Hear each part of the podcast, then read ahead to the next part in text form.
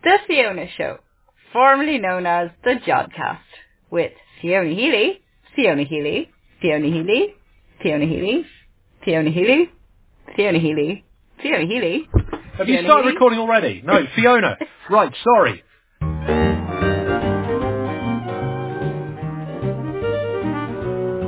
This is still The Jodcast, with Fiona Healy, hello, Josh Hayes, Niall McCallum and Emma Alexander. The Jodcast, November 2017, Extra Edition.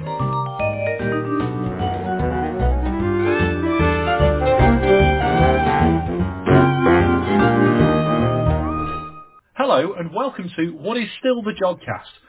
I'm Josh, and joining me in the studio are Niall and, as you may have already worked out, Fiona. In the show this time, Professor Anna Scaife answers your astronomical questions, and we, by which we mean just Fiona, interview several pulsar people about their research as part of the conference proceedings for the 50 Years of Pulsars conference held at Jodrell Bank in September.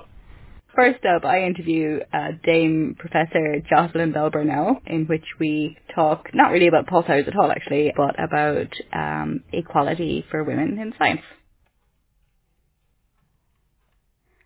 Okay, so... Professor Bell Burnell. How about Jocelyn? Jocelyn, okay, thank you. Jocelyn, welcome back to Jodrell Bank and welcome back to the Jodcast. Thank you, it's great to be back here. Good, I'm glad. So, for any listeners that have joined us since 2007, Jocelyn Bell Burnell appeared on the Jodcast in that year, and we'll put a link to that interview in the show notes. And she spoke then, and she spoke at the Pulsar Conference here today about her very exciting discovery of pulsars. But today we're going to speak about something different, and I'm going to ask you about some more kind of recent concerns of yours, and in particular the advocacy that you've undertaken for women in science. Yes, that's an issue that's been exercising me for a long time, and not just me alone. Going back quite a long way, there was a small group of senior women, of whom I was one, that met occasionally after work, of course, to think what could be done about the number of women in science in the UK. We came up with an award scheme.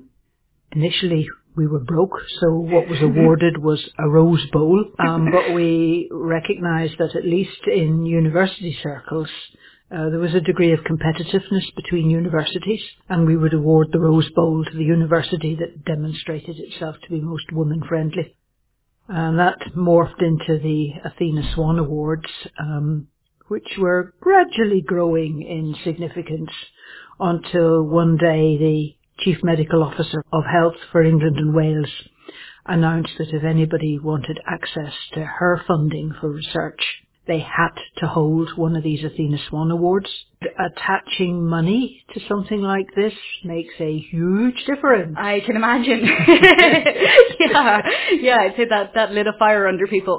Yeah, that made it really serious. Mm-hmm. I mean, I'm sorry that it does really take money to do it, but it does seem to be the case. I know, yeah, that often seems to be the way the world works. And I mean, even though that hasn't always been so, or it hasn't always occurred to people to value making their workplaces more diverse and making science more diverse, because I know, I mean, your own experience of working as a physicist wasn't always ideal in that regard, was it?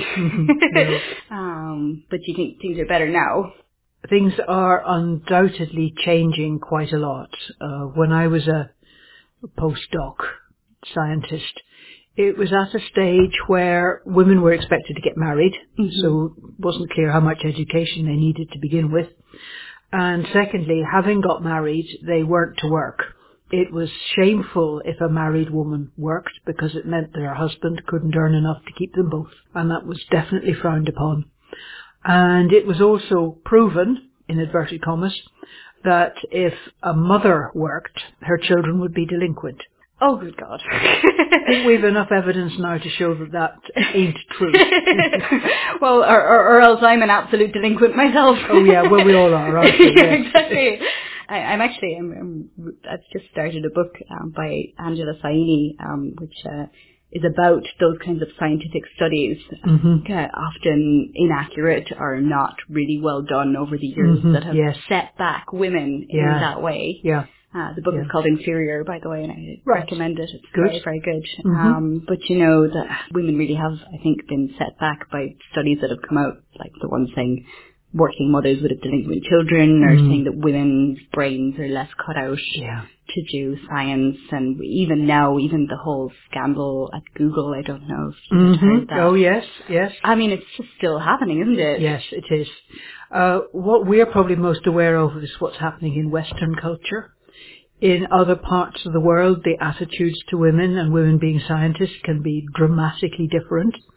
So, for instance, in China, Singapore, it's absolutely normal for women to be engineers, to be scientists. Yeah. Nobody raises an eyebrow at all. So different cultures have got quite different histories of this, which also suggests that some of the guff talked in this country maybe doesn't have a good sound basis. No, absolutely, because I mean, if there's more parity between male and female scientists, say in China, it's obviously not something wrong with women's brains. That's absolutely right. Yes, it's the culture in the different countries. And you don't even have to be a scientist to spot that that trend. Yeah. And in fact, I have data from the International Astronomical Union, which is the international professional body for astronomers. And they collate their data by gender. And it's very interesting. You can see the different proportions of women in different countries. Oh. And you can also see the numbers in general gradually growing, the percentage growing. I mean, it's good to see that the percentages are growing across the board, but I wonder what it is about, I wonder what the difference is between, say, Western culture and the cultures in other countries that there's less parity, say, here than there is in China. I think Argentina was the best one, wasn't it? Yes, South America's quite good. Yeah. Southern Europe is also quite good. Okay. In this country, I attribute quite a lot to the history over the last 60, 70 years, when the Second World War was happening, because a lot of men were at the front, women were out working. Then the war ends, and the men are coming back from the front, and they have to free up the jobs for the men. So suddenly there's great emphasis on women as homemakers, and I think we're only beginning to surface from that now. Right. Things like that are kind of ingrained in cultures can have a really lasting effect and can really take a long time to deconstruct. Yes. That's my picture of what has happened, and I think it's true. But an awful lot is sort of local cultural habits. Yeah. You know? Yeah. In the Netherlands, the school children come home for lunch. Now that really stops one parent from working, doesn't it? Absolutely, my goodness, So, things like that, just what's considered norm in their country. Yeah, and just even little things. I mean, that never struck me before about children coming home from lunch. Of course, that necessitates someone to be there, and I mean, it's... the unfortunate truth is it's more likely to be the woman, isn't it? It is, isn't it? Yes. Yeah. And so I know, I mean, an issue, I guess, that I think about a lot is maternity and paternity leave. Yes. I think they're better here. I mean, I know in Ireland, where I'm from, there's no official government stance on paternity leave. Some companies will offer it, but I don't think... It's certainly not equal, and I think here they're a little bit better, but it's still not taken up very much.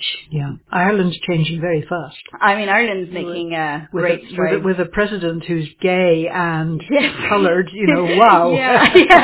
Who would have guessed it? Exactly. Well, I always say, because, people over here often joke at me that, we're very religious and we're very conservative, but actually I would say Ireland is it's one of the countries now that's making huge strides towards kind of, and kind of democratic strides as well, which I think is important. So we legalized by popular vote gay marriage. Yeah, that was a great vote, wasn't it? It was, that was very exciting for us. But in this regard, we're still behind, and I think a lot of countries, even where it's a government has kind of made space for equal shared paternity leave, it's not always used.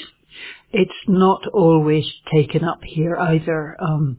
This is going back about 10 years now, but I know of one couple, both working in a university, and they had a young child, and they decided the best pattern would be for each of them to work 4-day weeks, but different 4 days. Right, yeah. So that the kid was in care for only 3 days a week.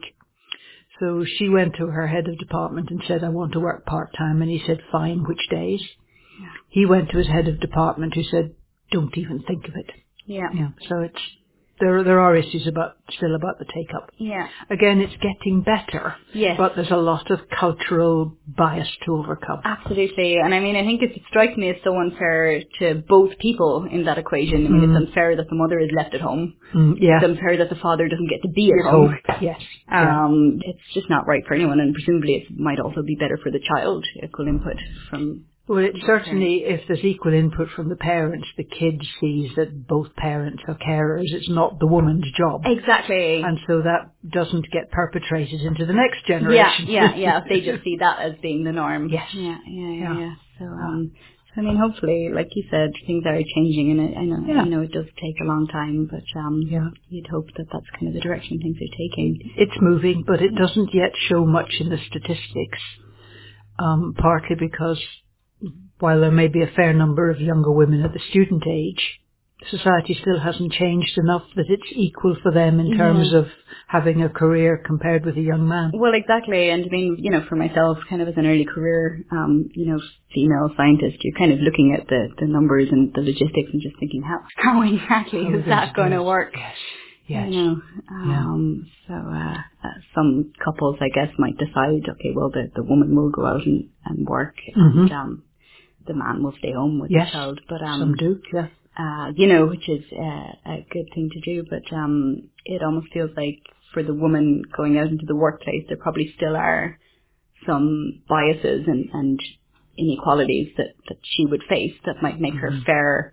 Not as well as her husband or her partner would if they were looking at, okay, well, if we're going to decide which of us is going to go out and work, you'd hope this wouldn't be the case, but it almost feels like the man might still be more likely to earn more. And the employer might be afraid that the woman would get pregnant again.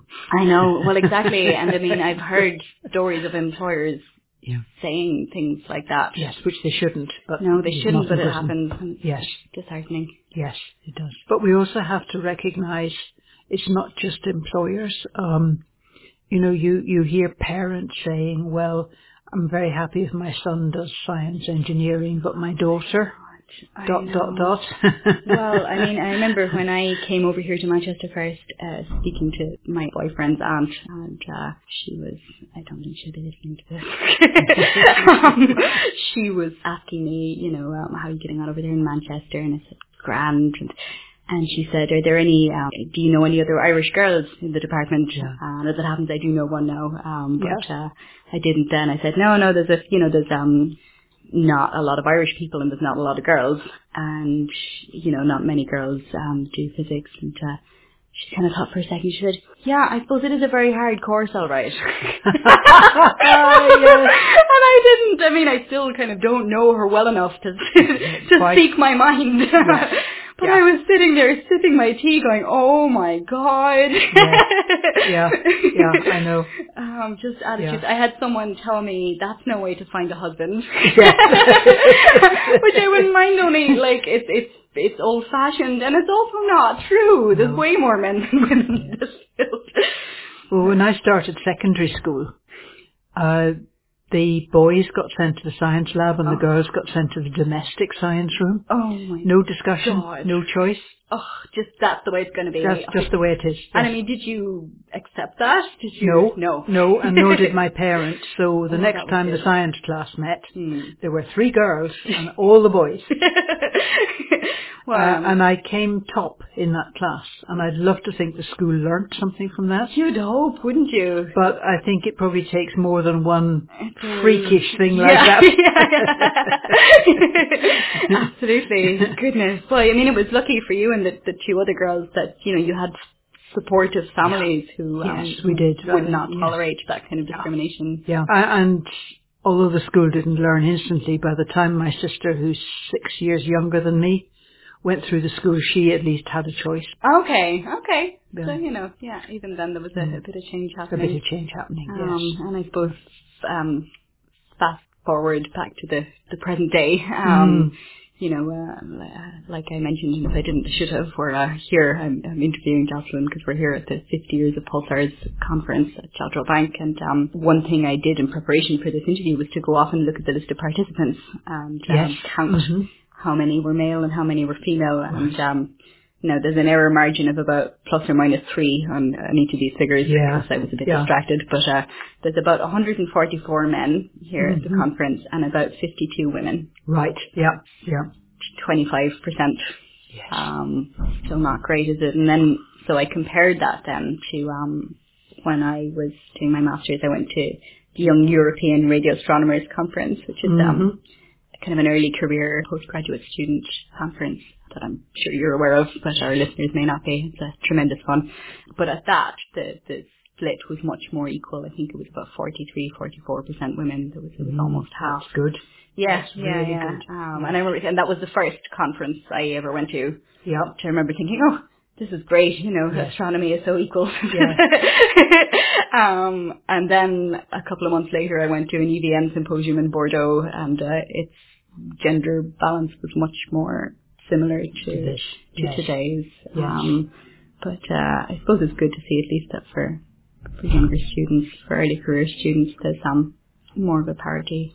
But we need that breakdown, that parity to propagate through to the more senior levels. Yeah.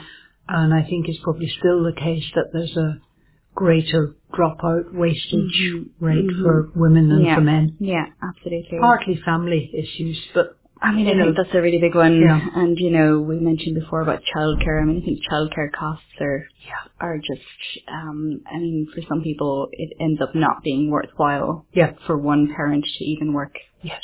Because you would spend as much as you earn on your own with childcare. On childcare, which is just a real disgrace. Yes. So, I mean, I suppose you've won awards for your work advocating women in science. You've kind of had the role of spokeswoman for equality in science almost thrust upon you, really. How do you feel about just by being a woman in science and a famous woman in science, by default that kind of makes you a spokeswoman for women in science? Is that a role that's comfortable for you? Yes, it is, because I am very concerned about the sociology of science, and I'm fully aware that the most successful groups are the most diverse groups, not just gender diversity, but having people from all sorts of backgrounds, nationalities and so on. Well, I mean, absolutely, which isn't even something we've touched on in this conversation, but it's a huge issue as well, being a more diverse group. Even just, again, from a scientific standpoint, the more diverse your sample, the more different minds and people with different experiences you have in a group. And people will come at a question from different angles, ideally. You should be encouraged to do so. Yeah. And that helps gain understanding. Yeah. If everybody thinks the same and does the same thing, you may totally miss the target. Exactly. Yeah. Although I suppose a diverse group, when it runs smoothly, is going to be more, you know, better and more productive. But they tend to be a bit harder to run smoothly. They are harder to manage. And one of my bees in my bonnet is I think more of us should have training in how to manage groups of people. Absolutely. Which is pretty rare in academia. I mean, just to manage people at all. It's not something we get any information about, really. No, you can see some people doing it spectacularly badly and some people doing it really well. Yeah, but it just seems to be complete happenstance, you know. Some people are just, you know, have a talent for it and others don't, but no, it's not really something that academics are trained in. But anyway, it's nearing 20 minutes now that we've been speaking, and we have sessions to get back to, I'm aware. So I'm going to wrap this up. But Jocelyn, thank you very much for speaking to us and for appearing on the Jodcast for a second time. My pleasure. Perhaps in 10 years you'll be back on for a third. I might be pushing up the daisies. No. Well, thanks a million. Thank you. Thanks for that, Fiona. Welcome now.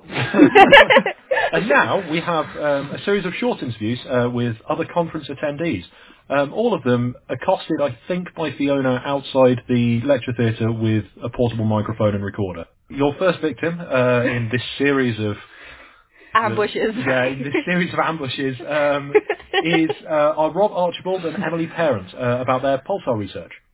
I'm here with Emily Parent and Robert Archibald, and they are both students of Vicky Caspi, whose name I should remember because I saw her talk this morning and I was really, really impressed. You've already told me you're both working on two completely different things, but I thought since it was the same supervisor, there was a bit of a common thread. Do you want to just tell me a bit about what you're going to be working on in your PhD?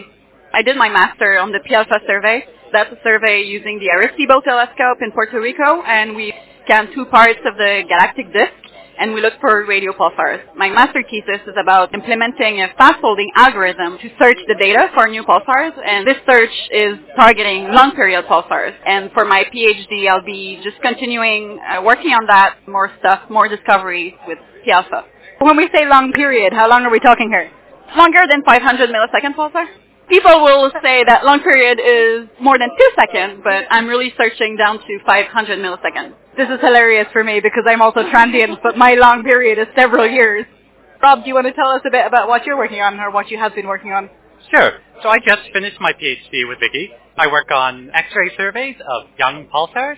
So I tend to look at young pulsars when they do either really interesting things like these magnetars, which will once in a while get 1,000 times brighter than they used to be, and then go back to normal. And I worked on some of those that have sort of repeated themselves. So we have one that has these three beautiful bursts and cool down, and bursts and cool down, once every 5 years for the last 15 years that we've known about the source. And as well, each time it does that, its spin down rate shoots down and then starts to wobble back to normal, and shoots down and wobbles back to normal. And we don't know why it's doing this, and it's the only pulsar we've seen do this.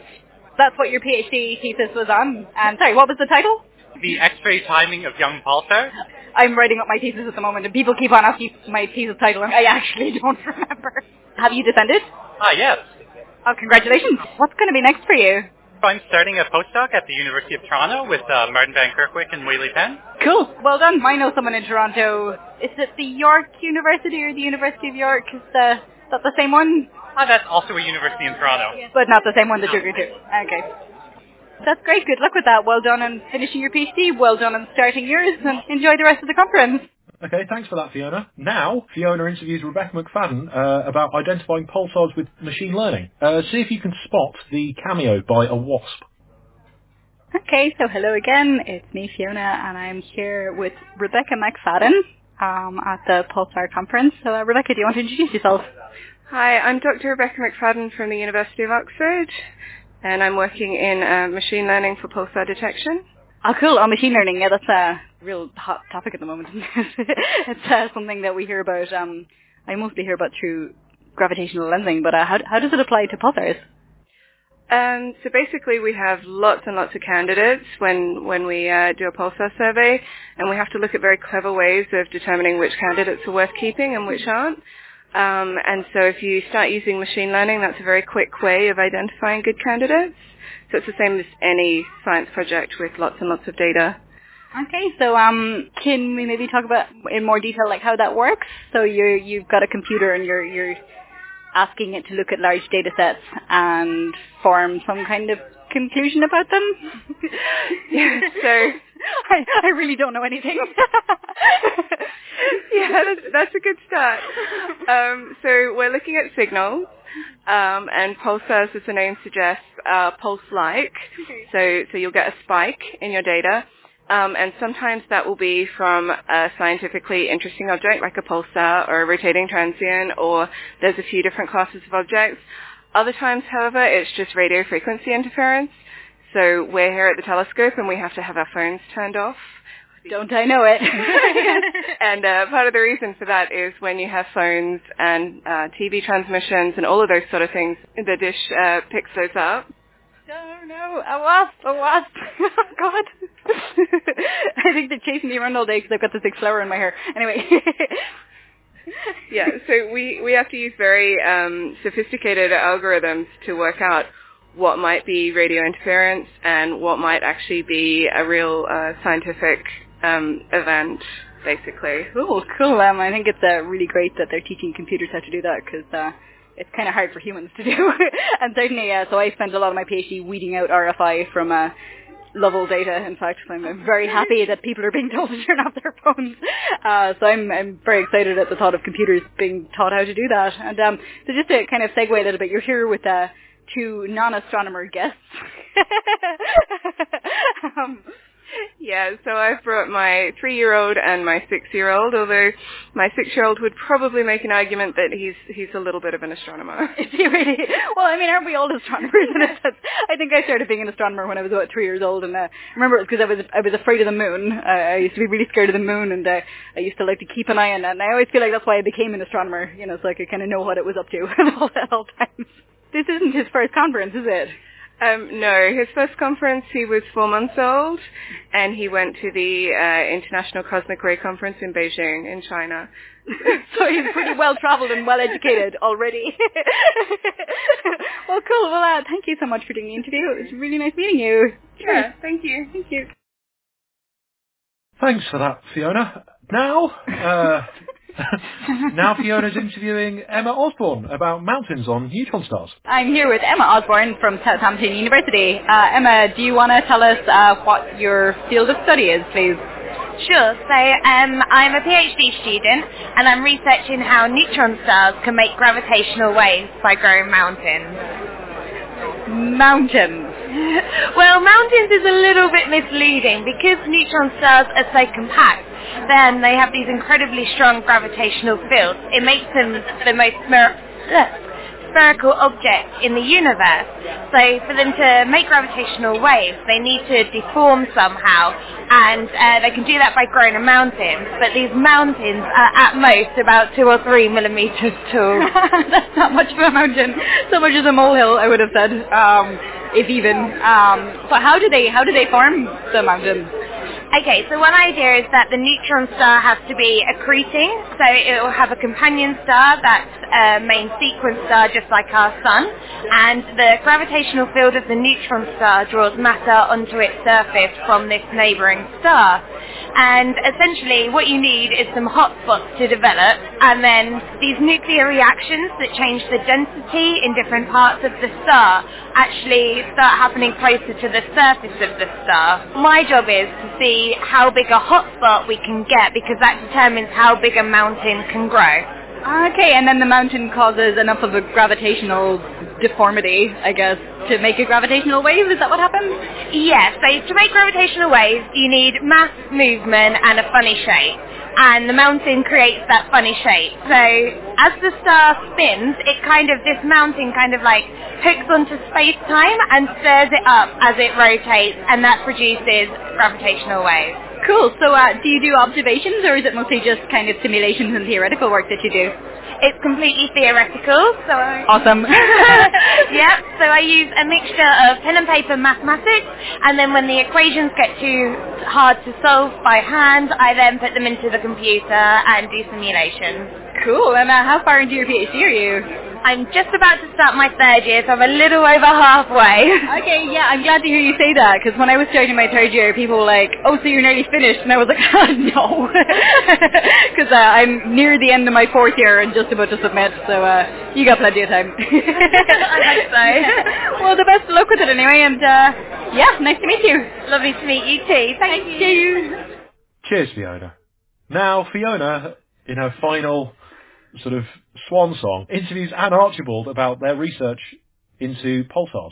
So I'm here at the 5th Years in Pulsars conference dinner with Anne Archibald. Anne, do you want to just take it away?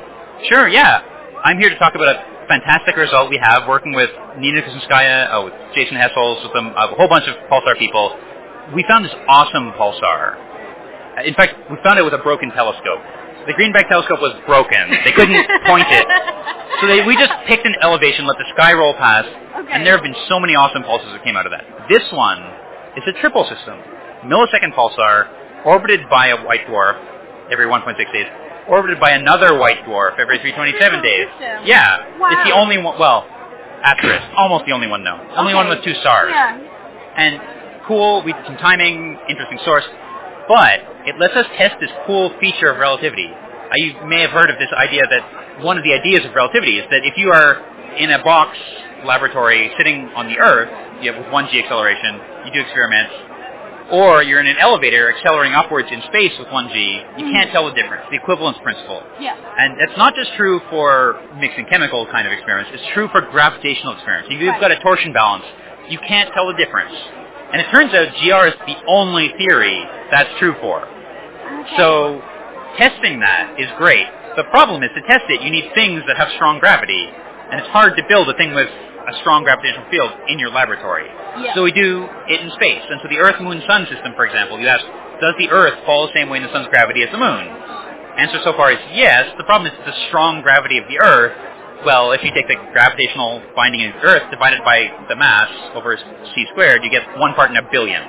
But we have a neutron star, and the mass is, the binding energy is a tenth of its mass. Right. So this is a great system. If ever it's going to show up, it's going to show up here. Okay. So we ask, well, does the neutron star and the white dwarf fall the same way in the gravity of the other white dwarf? So we've done this long, we've got 5 years of observations, detailed observations.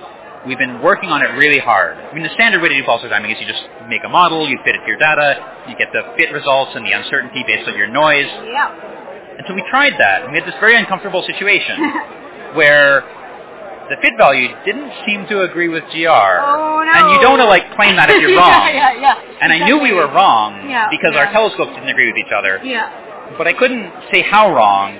Yeah. Or what our limits were, or didn't know what to do about it. Or why you were wrong, I guess. Yeah. And so we now have a result because we figured out, well, we did improve our wrongness, but the main thing is we've managed to measure our wrongness.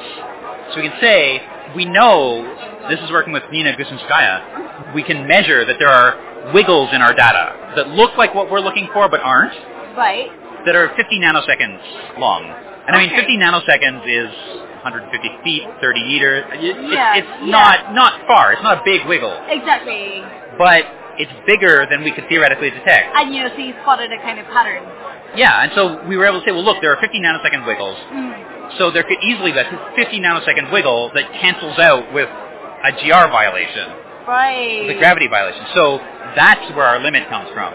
Okay. Now, that means there's still 50 nanosecond wiggles, when in theory we could detect a 7 nanosecond wiggle. So there's a lot of room for improvement here. Uh-huh.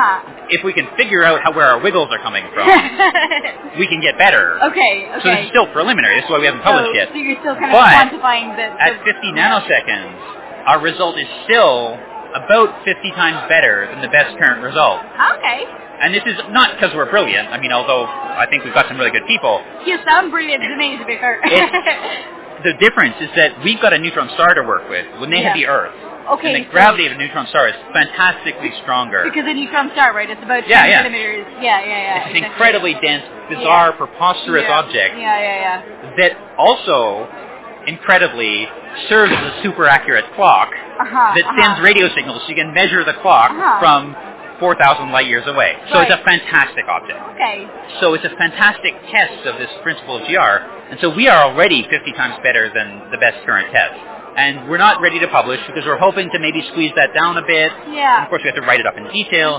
But it's a very, very promising result. And it was made possible by our ability to quantify these, to measure these wiggles that are left in our data. Yeah, that's... And I say wiggles.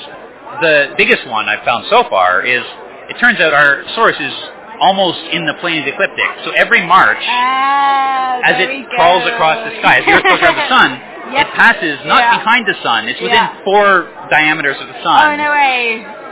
And so you can imagine that there's some stuff coming off the sun that messes our signal. Yeah. If we were optic, we wouldn't look at it at all. Yeah. But radio, the sun brightness doesn't bother us so much. But the excess gunk coming off the sun, solar wind. Don't I know it. And so figuring out what to do with the solar wind is one of the ways I'm hoping we can improve our results. Okay. But we're already at the point of dramatically better than the best current test.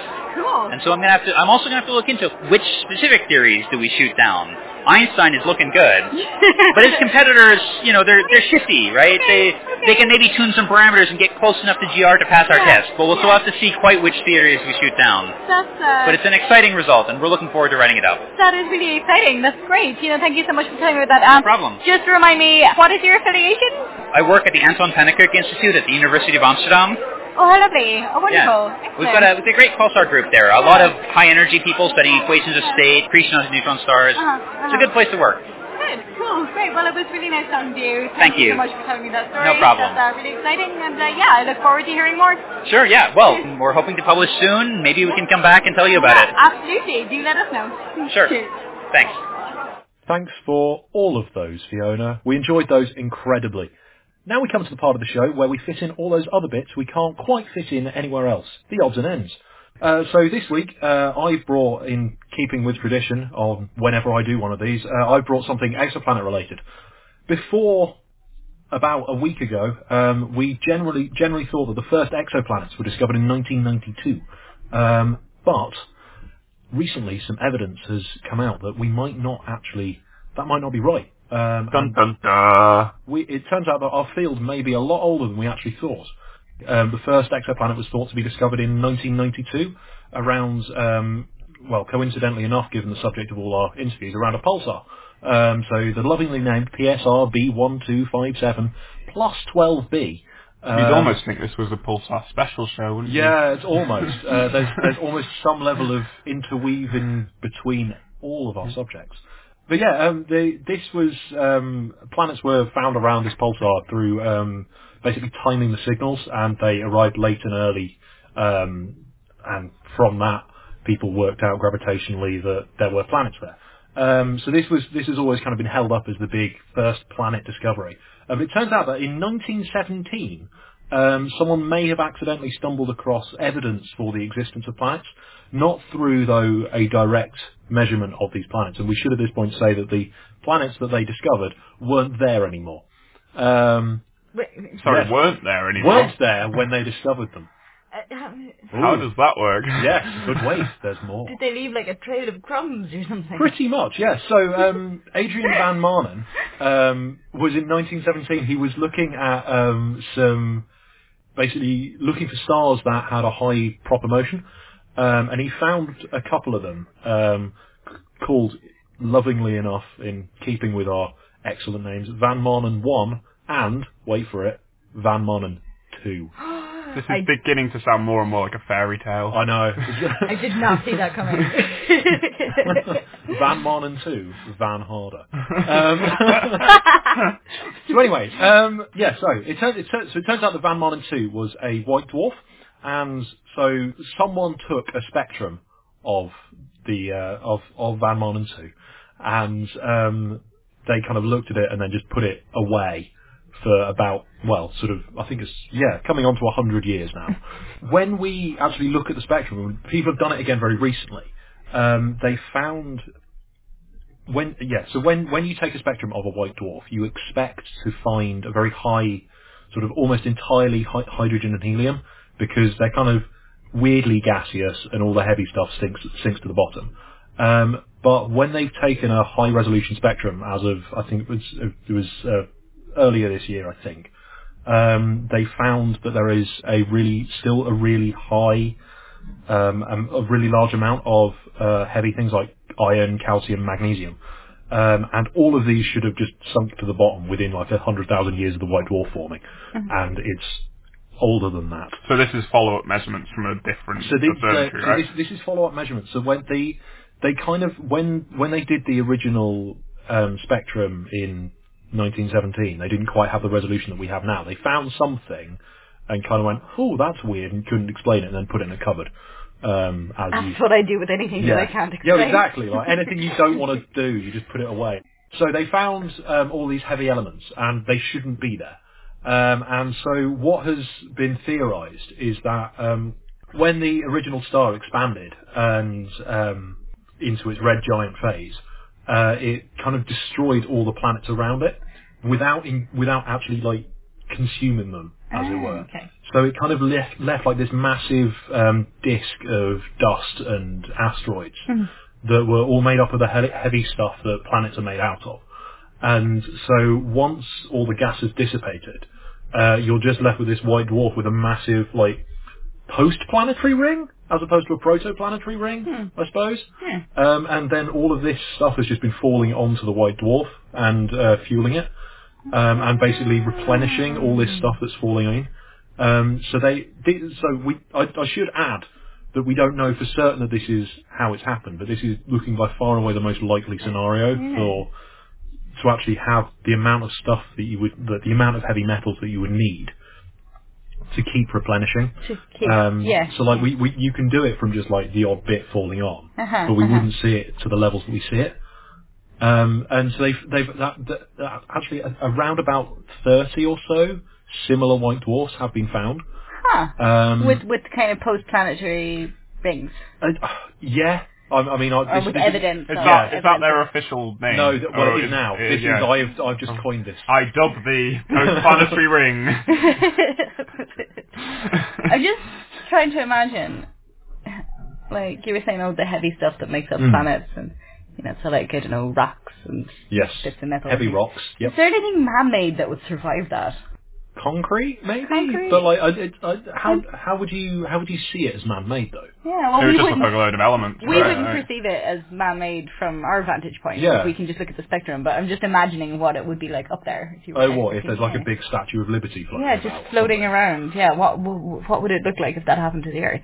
Would there just be like random little bits of like landmarks? Well, I mean, if the Great Wall of China floats past, Volvo estates, Nokia phones that are basically indestructible. Yeah, to be fair, Nokia phones will survive anything. Nokia phones and cockroaches. Those are the two things you'll find. So somewhere up in space, there's a white dwarf with a ring of Nokia phones and cockroaches around it. Presumably. Why have they not called for help? If they've evolved in the same way that we've evolved, which we'll get onto in the next episode. Oh yeah, we will, actually. Yeah. Perhaps. That might be a perfect segue. Dude, are you finished? I'm done. So, let us segue away into whatever it is Fiona has brought for us this time. Well, what I have brought this time is this really, really weird and cool paper in this astrobiology journal, the name of which doesn't come to the tip of my tongue because I'm not an astrobiologist. So it's in the International Journal of Astrobiology, and it's called Darwin's Aliens. And it's a group of astrobiologists who are trying to make predictions about what alien life would be like based on what we know about how life on Earth has developed.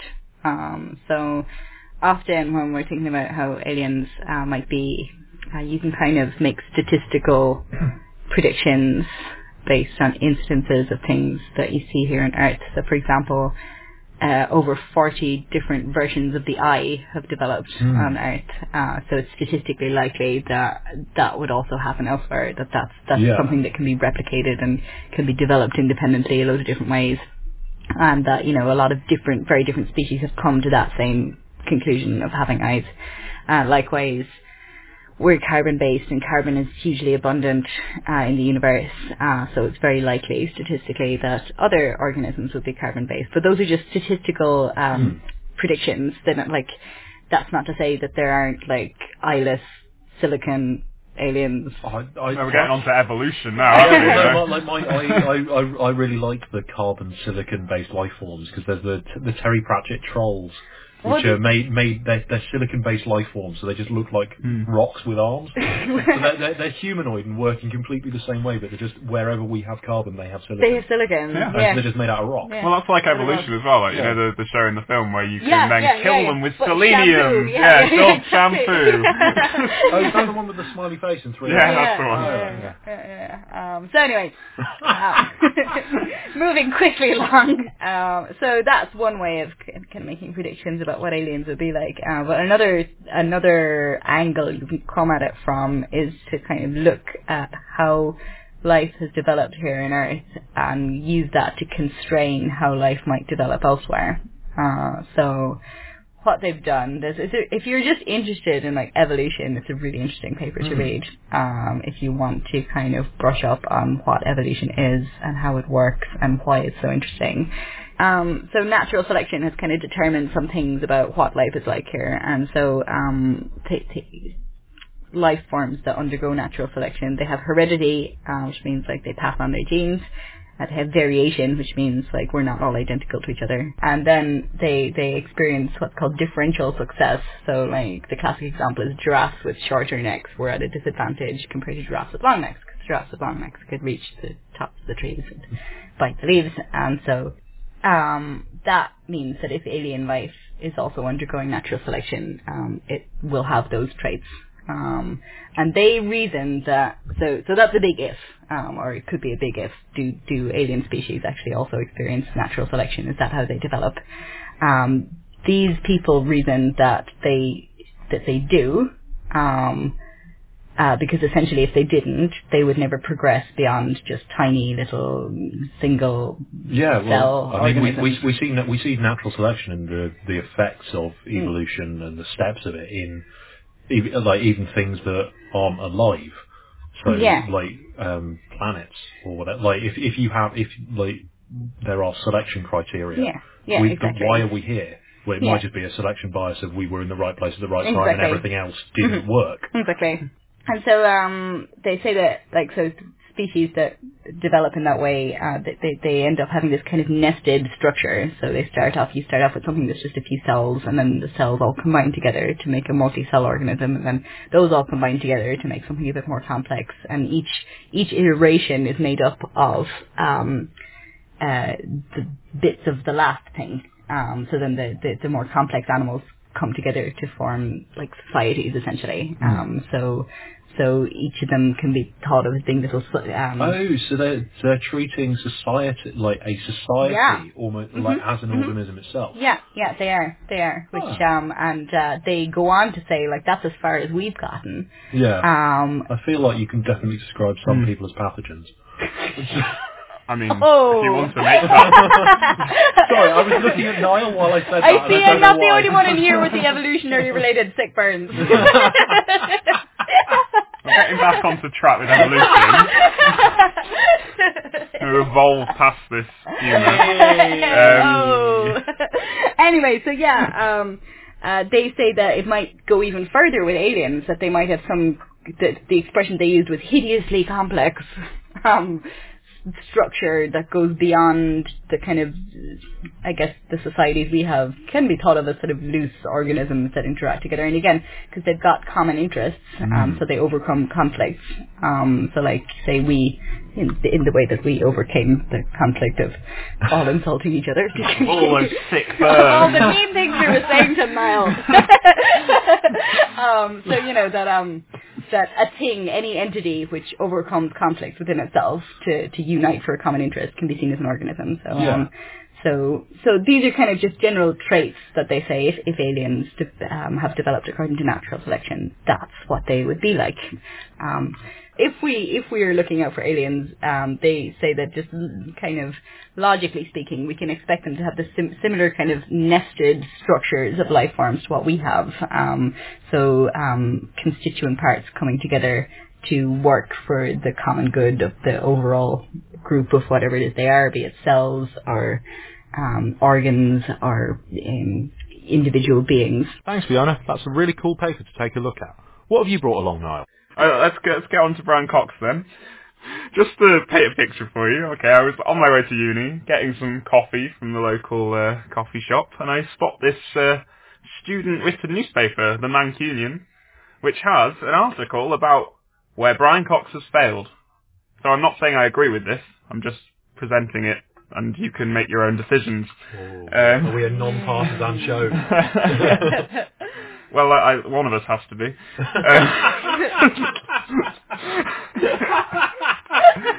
So I believe that this is just basically a catchy title, right, to get in, you know, get people reading it. Welcome to journalism. Yeah, Brian Cox, famous. Brian Cox from Manchester. So, you know, everyone's going to then go, oh, I better read that. How has he failed? So really what the actual issue is, it's quite an important one facing scientists these days, and it's how to deal with people who reject the experts' claims, reject science. So, like, there's a growing popularity in, well, all over the world, really, with politicians now who kind of reject the view of experts. I don't know whether you'd agree with that, but... I think we are all tired of experts. Exactly, we are all tired of experts,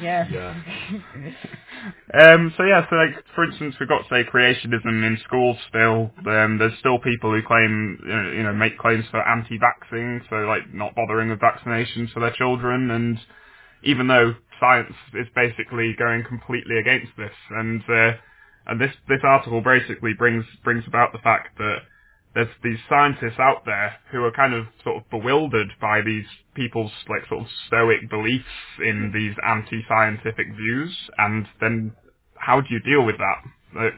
And it's quite an important question. So how can I go about convincing these people that I don't want to say they're wrong, but like that maybe their view is not the only way, and maybe in some cases it's more sensible to go with what science is saying, even if maybe you don't agree all the time. I'm rambling now, but So what is it then that within? Yeah. So I think the question that we need to ask as a scientific community is perhaps why people don't always just don't believe the scientists. And I think that's the important word there, is belief. Mm-hmm. And there seems to be because I mean we're recording this in a physics department. Like everybody here is very well versed in the scientific method, uses it themselves and understands and writes papers and sort of knows how to critically analyse these research and the data that comes out. And I think perhaps there is because we have such a sort of first-hand experience of it, we know when someone is perhaps publishing on Vixra. We have a way of kind of inspecting that and deciding that for ourselves. We have a system of kind of checks and balances that we're all trained to do as scientists to determine whether or not we think something is credible. But not everyone, like people who haven't trained as scientists, so haven't done university degrees or even school secondary school courses in science, wouldn't necessarily have any reason to think in that way. And then even when if we then come along and having said we've done all of this and we think we've shown that the world is warming up, global warming exists. I will say that, and I don't write in. I put my name on it. Please don't write in. Actually, no, please do write in, because we want to hear from you. Yeah. I mean, so, I guess, and I think that's it, actually. So I think, for me, where a lot of these problems are coming from is it's become this complete shouting match on both sides. Us against them sort of mentality. Yeah, exactly. People understandably don't like it when someone comes in and says, well, I know much more than you about this, so I'm going to just dictate to you what things are, and you must just believe me. I think it's understandable maybe that people don't necessarily go for that. Yeah. Or, I suppose you then end up with sort of like an inherent distrust of the experts, like, because they're just... If you go in there saying, oh, you're being stupid, that's not the way to convince someone, is it? And I think it comes about from a lack of understanding on both sides of how the other side thinks. Exactly, because I feel like a lot of scientists have no time at all for the idea of belief. Yes, I mean there was the. I mean, I think the thing that is actually referenced in that article is Brian Cox going on to Australian Question Time. That's exactly what it was. Yeah. And what happened? He was climate change, basically shouting at climate change. Yeah. Who, I mean, having spoken to some of my Australian friends in the department, he is now heralded as this big, like, as in Brian Cox is held up for this, and he basically he's actually just been invited back on. I think he's there recording. He essentially absolutely shredded the guy for not believing in climate change, and showed him all of this. But the guy actually said, show me the data, and then Brian Cox went, well, actually, I do have this graph, and then, like sort of basically empirically proved that, within, demonstrated that this is an issue that we should be concerned about, but... like, that this guy was not willing to listen, really, but I wonder if that's the way it was presented, rather than maybe that he's... Because I feel like, I just think there's a lack of engagement on both sides. I mean, I think climate change deniers will... I mean, there's I don't know if either of you have read this great play by Bertolt Brecht called The Life of Galileo, which is about... It's really good reading for any scientist, actually. It's about Galileo, and it's about Galileo's experience with... the society at the time, and there's this great scene where, the church, the Vatican officials are in his study saying, you have to take back what you've said, you can't be saying this, you have to take it back, this isn't true. and he's got his telescope all set up, and his telescope is pointing at Jupiter, and where you can see the Galilean moons, and he's saying, "Would you look through the, if you look through the telescope, please just look through the telescope and you'll see the moons." And they're refusing to look, because they say to him, "We refuse to look because there's no point to look, because it's not true and it's heretical, and we're not going to look because there's no point, because we already know what you're saying isn't true." And he's there like, "Just, if you'd please just take a look." And they're just refusing to even look at all, and it's and you're there like just cringing for him. There's another story involving Galileo, actually. I think it might actually be part of the same particular tale, where he did actually get someone to look. Someone actually put their eye up to the telescope, but they had them closed. Really? Like, so they closed their eyes. And looked through the telescope and were like, I can't see anything. Yeah. Maybe that is. I'm going to have to read it again, actually. It's really, it should be mandatory reading for anyone who starts the science course. Maybe we could use that as the Jodcast panto. Maybe. Oh, my God. Oh, that... That's an interesting space. Anyway, but I think it highlighted quite well just, in that instance, Galileo was really trying to engage them and they weren't listening. But I think now nobody's listening to anyone. And I think now, the climate change deniers are doing that thing of like, I won't even look at the graphs, I won't even acknowledge that this is a thing that, that I should take on board. But scientists also are saying, look, I won't make room for your beliefs. I won't accommodate the fact that you believe different things to me and attempt a dialogue. I think though obviously I'm not a climate scientist, and I have never done particular analyses of how thought processes have changed over time. But from looking in terms of watching debates on this, over the last 10 years, the debate has shifted very much less from climate change exists or climate change doesn't to climate change exists, but did we cause it? I think even on that particular front, we're at least some way of going, okay, right, it's happening. Whether or not it's our fault, we should try and do something about it. I suppose that's a step in the right direction, right? Yeah, it is a step in the right direction. And I guess, sorry, go on. Sorry. I want to kind of give a disclaimer in that I don't at all think that all scientists have that attitude. No. It's a small and vocal minority, like, say, Richard Dawkins. Yes. I would also say that I don't for a second think that we should be giving equal weight to all beliefs per se, or that we should be equal opportunities when it comes to what we believe and what we don't believe, but that there should be at least a sense of dialogue amongst ourselves and, with each other, maybe. Yeah. So probably a good way to sum up is we need to start resolving our conflicts in a perhaps more peaceful way. Yeah. And perhaps also listening to people's answers. Yeah. And to actually give us a convoluted link. We're going to move on now from a discussion that could go on for hours. It could take up an entire show in itself. But we're going to move on now to... Emma Alexander speaking to Professor Anna Scaife. Listening to the answers of Anna Scaife with this month's Ask an Astronomer. Hello and welcome to Ask an Astronomer. I'm here today with Professor Anna Scaife, who will be answering all of your astronomical questions. I say all of them, just two, but here we go.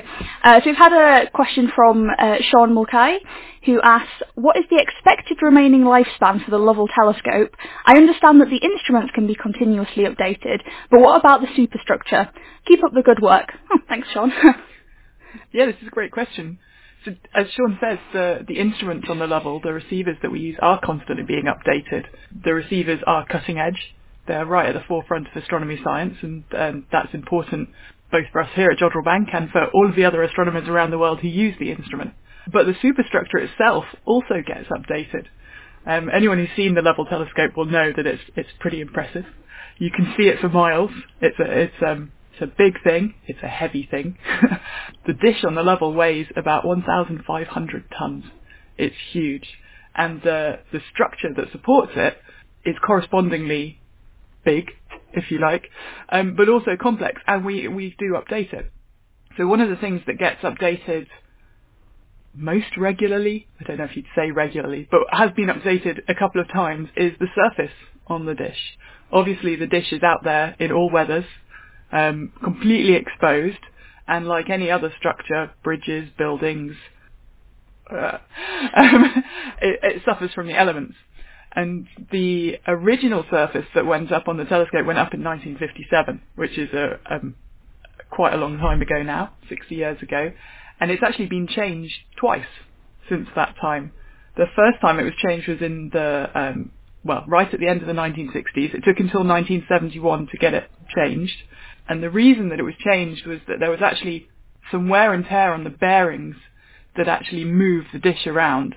And so it was decided that we needed to put on two big wheel girders to distribute the weight of the dish more evenly on the rest of the structure, and specifically onto the railway tracks that you might have seen if you've ever been to visit the Lovell. The Lovell rotates on railway tracks. And so two big wheel girders were put in, and in order to make that work, the dish surface actually had to be raised from where it was previously. So again, if you look at a picture of the Lovell, you'll see that there's kind of a rim, a vertical rim around the edges of the dish. And that rim raises the new 1971 surface above the old 1957 surface and makes it work with the new wheel girder, which is the big sort of semicircular thing you can see underneath the dish. So that was the first time that the surface was redone. 1971, it was finished. But again, it doesn't last forever. And so it was redone again in 2000, and it took about the same amount of time to replace it, about 2 years. So the surface that you see, or that we use now on the Lovell, is actually the third surface. And it's not only about replacing the bits that are starting to rust and get affected by the weather, but we also improve the telescope when we replace the surface. So the superstructure is actually scientifically important as well. And what we did every time we improved the surface was that we made it smoother. And a smoother surface means that you can observe at higher frequencies, shorter wavelengths. And so we improved the capabilities of the telescope. The one thing we lost by putting the big wheel girder in place was the ability to tip the telescope upside down. I didn't realise that you used to be able to do that. Yeah, so I never saw it myself, but I've seen photographs of it. So these days, when you replace the receivers at the top of the telescope, you literally have to go up and take everything up with you, which is a huge job because it's a long way up. But originally, the whole surface used to tip upside down, so the receiver cabin was facing downwards, and you could just stretch up and put the receivers in, which must have been amazing. I really wish that I'd been able to see it. But yeah, once the wheel girder was in place, no more of that. Yeah. So the answer to the question is that the telescope will keep observing for as long as it's needed for science, and since it is still the third largest fully steerable radio telescope in the world, and it's very difficult to build fully steerable radio telescopes bigger than the Lovell, it's going to be scientifically important basically for the foreseeable future, so at least the next 50 years, possibly the next 100. And we'll just keep updating the superstructure in the same way that we keep updating the receivers. Ah, brilliant, thank you. So our next question is from Yoda the Oak on Twitter, who says, have we worked out if a galaxy has a magnetic influence on light, or is it just down to gravity lensing? This is a great question, and when I read it, I was like, yes. This actually relates to a lot of the science that I do, and that Emma does. So yes, the answer is yes. The magnetic fields in galaxies do have an effect on light, in the sense that light is just another frequency of electromagnetic radiation. But it's not just the magnetic fields alone. So galaxies are full of magnetic fields, we know that. They're also full of electrons. And when you put magnetic fields and electrons together, they have a profound effect on electromagnetic radiation. And it's quite different from gravitational lensing that we see due to the gravitational mass of the galaxy. The effect that the magnetic fields have on electromagnetic radiation is that they rotate its polarization, which is perhaps not the most obvious thing to a lot of people. But basically what happens is that electromagnetic radiation has a preferential direction, if you like, and that's known as its polarization. And we literally define it as an angle. So when we make an image of incident radiation on the sky, we can make an image of the angle of its polarization as well. And as that radiation passes through a galaxy, through basically a big ball of magnetic fields and electrons, the different components of the polarization travel at different speeds. And this is a consequence of an effect called the Lorentz force, which is something that you might even have seen at school, which is that electrons move in circular paths around magnetic fields. So depending on the direction of the magnetic fields in the galaxy, some of them will be moving in the same direction as the polarization of the electromagnetic radiation, and some of them will be moving in the opposite direction, so clockwise or counterclockwise. And those two components of electromagnetic radiation then travel at different speeds because some of them are aligned with the motion of the electrons and some of them are anti-aligned with the motion of the electrons. And so when they exit the galaxy in the foreground, so on their way to us, they've actually, their relationship between the two components has changed, and that rotates the overall polarization of the electromagnetic radiation. The effect is called Faraday rotation, and it's really useful because it allows us to look at the degree of rotation that we see from the galaxy and then infer the strength of the magnetic fields that must have been there in order to cause it. And it's one of the primary ways that we're able to measure magnetic fields in the universe, because magnetic fields on their own are, well, they're very quiet. They don't produce anything that we can visibly see. So we have to look at the effects that they have on other things. But, of course, they're incredibly important. They're completely ubiquitous across all of the structure that we see in the universe, from the very largest scales of, cosmic structure formation down to the formation of protostars within our own galaxy. So measuring how strong they are is really important, and Faraday rotation is absolutely key to doing that. Brilliant. Thank you very much, Anna. Cheers, Emma. Thanks for that, Emma. And now we're moving on to the feedback. After Luke & Co last month begging for you to send us in some feedback because they didn't have any, you have not failed to provide us. We are spoilt by the amount of feedback that we have received from you. So first up, Niall, I think, has a postcard from San Francisco. I do indeed. Very far away, that. So this is from Christoph. I'll read it out for you. So we've got, Dear Jodcast, on a recent long flight from Manchester to San Francisco, I had time to catch up with the recent episodes. When I saw the beautiful celestial stamps at the post office, I knew it was a sign that I had to send you a postcard. Thanks, and Jod on. And then we've got a picture of the it's like the Golden Gate Bridge. San Francisco. Can we see the stamp? Have we been sent a special? It's the cool moon stamp. I think we've had one like that before. It's that cool Global USA Forever. Yeah, it's gorgeous. I love it. Yeah. So thanks for that, Christoph. So, Fiona, have you got anything for us? Yeah, I have an email. The email is from Hein Du Plessis, and it says, Hi guys, I can't believe you're not snowed under with emails every month. We listeners are all too lazy, I assume. I really love the October Extra. I love the extras generally, like a second breakfast. Yeah, I like me some second breakfast too, to be fair. Yeah. And 11s. And 11s. Second dinner. Yeah. Brinner as well. Yeah, Brinner, yeah. Brinner, that's a good one. Yeah. Especially the interview of Monique with Grant Munro. I would hate his job, probably the one job where one mistake can cost billions of dollars and decades of man hours. I love the background music at the time of the interview. Any idea who the band is? Oh, we can find that out. Yeah, we can trace that down. Yeah, exactly. Your podcast is one of the few that I really love in the true sense of the word. That's really nice to hear. I'm glad. Yeah. By the way, you can take the April Fool alert off your contact page now. And Ben has put in a little note here in the show notes to say that he's taken that down now. So panic over. Hopefully, we were getting emails about that for a long time. Yeah. Right, I'm going to move on to the first of our two Facebook pieces of feedback from Mark Leach, who says, Hi Jodcast people, reading the New Scientist article about the LIGO result of two neutron stars colliding. It says this is explained gamma ray bursts. Is there any chance that you could elaborate on this in the next Jodcast podcast? I actually covered this in the November news last month, or rather in the first one of this of this month's one. So just to clarify again, it's basically there are gamma ray bursts that go off all the time, and they're short gamma ray bursts, and we don't know what's causing them, but we've seen an almost identical gamma ray burst from these new merging neutron stars. So we... And it was in a coincidental time as the LIGO picked up the gravitational wave burst. So they came from the same part of the sky as well.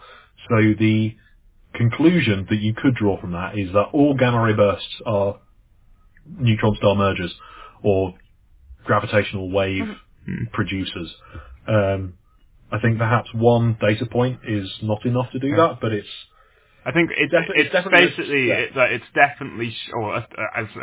to a good error for approximation anyway, it is shown that neutron star mergers do cause gamma ray bursts, which has always been sort of theorised but haven't been directly detected, so it's a pretty nifty thing to have... Neutron star mergers cause gamma ray bursts, but not all gamma ray bursts are from that. Yeah, exactly. Neutron star mergers, perhaps. We don't know.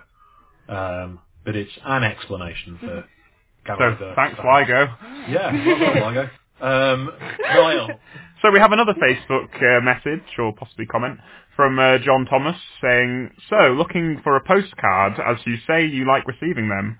None in Fuerteventura International, so a photo of some fish taken off the coast at Morro Hable will have to do.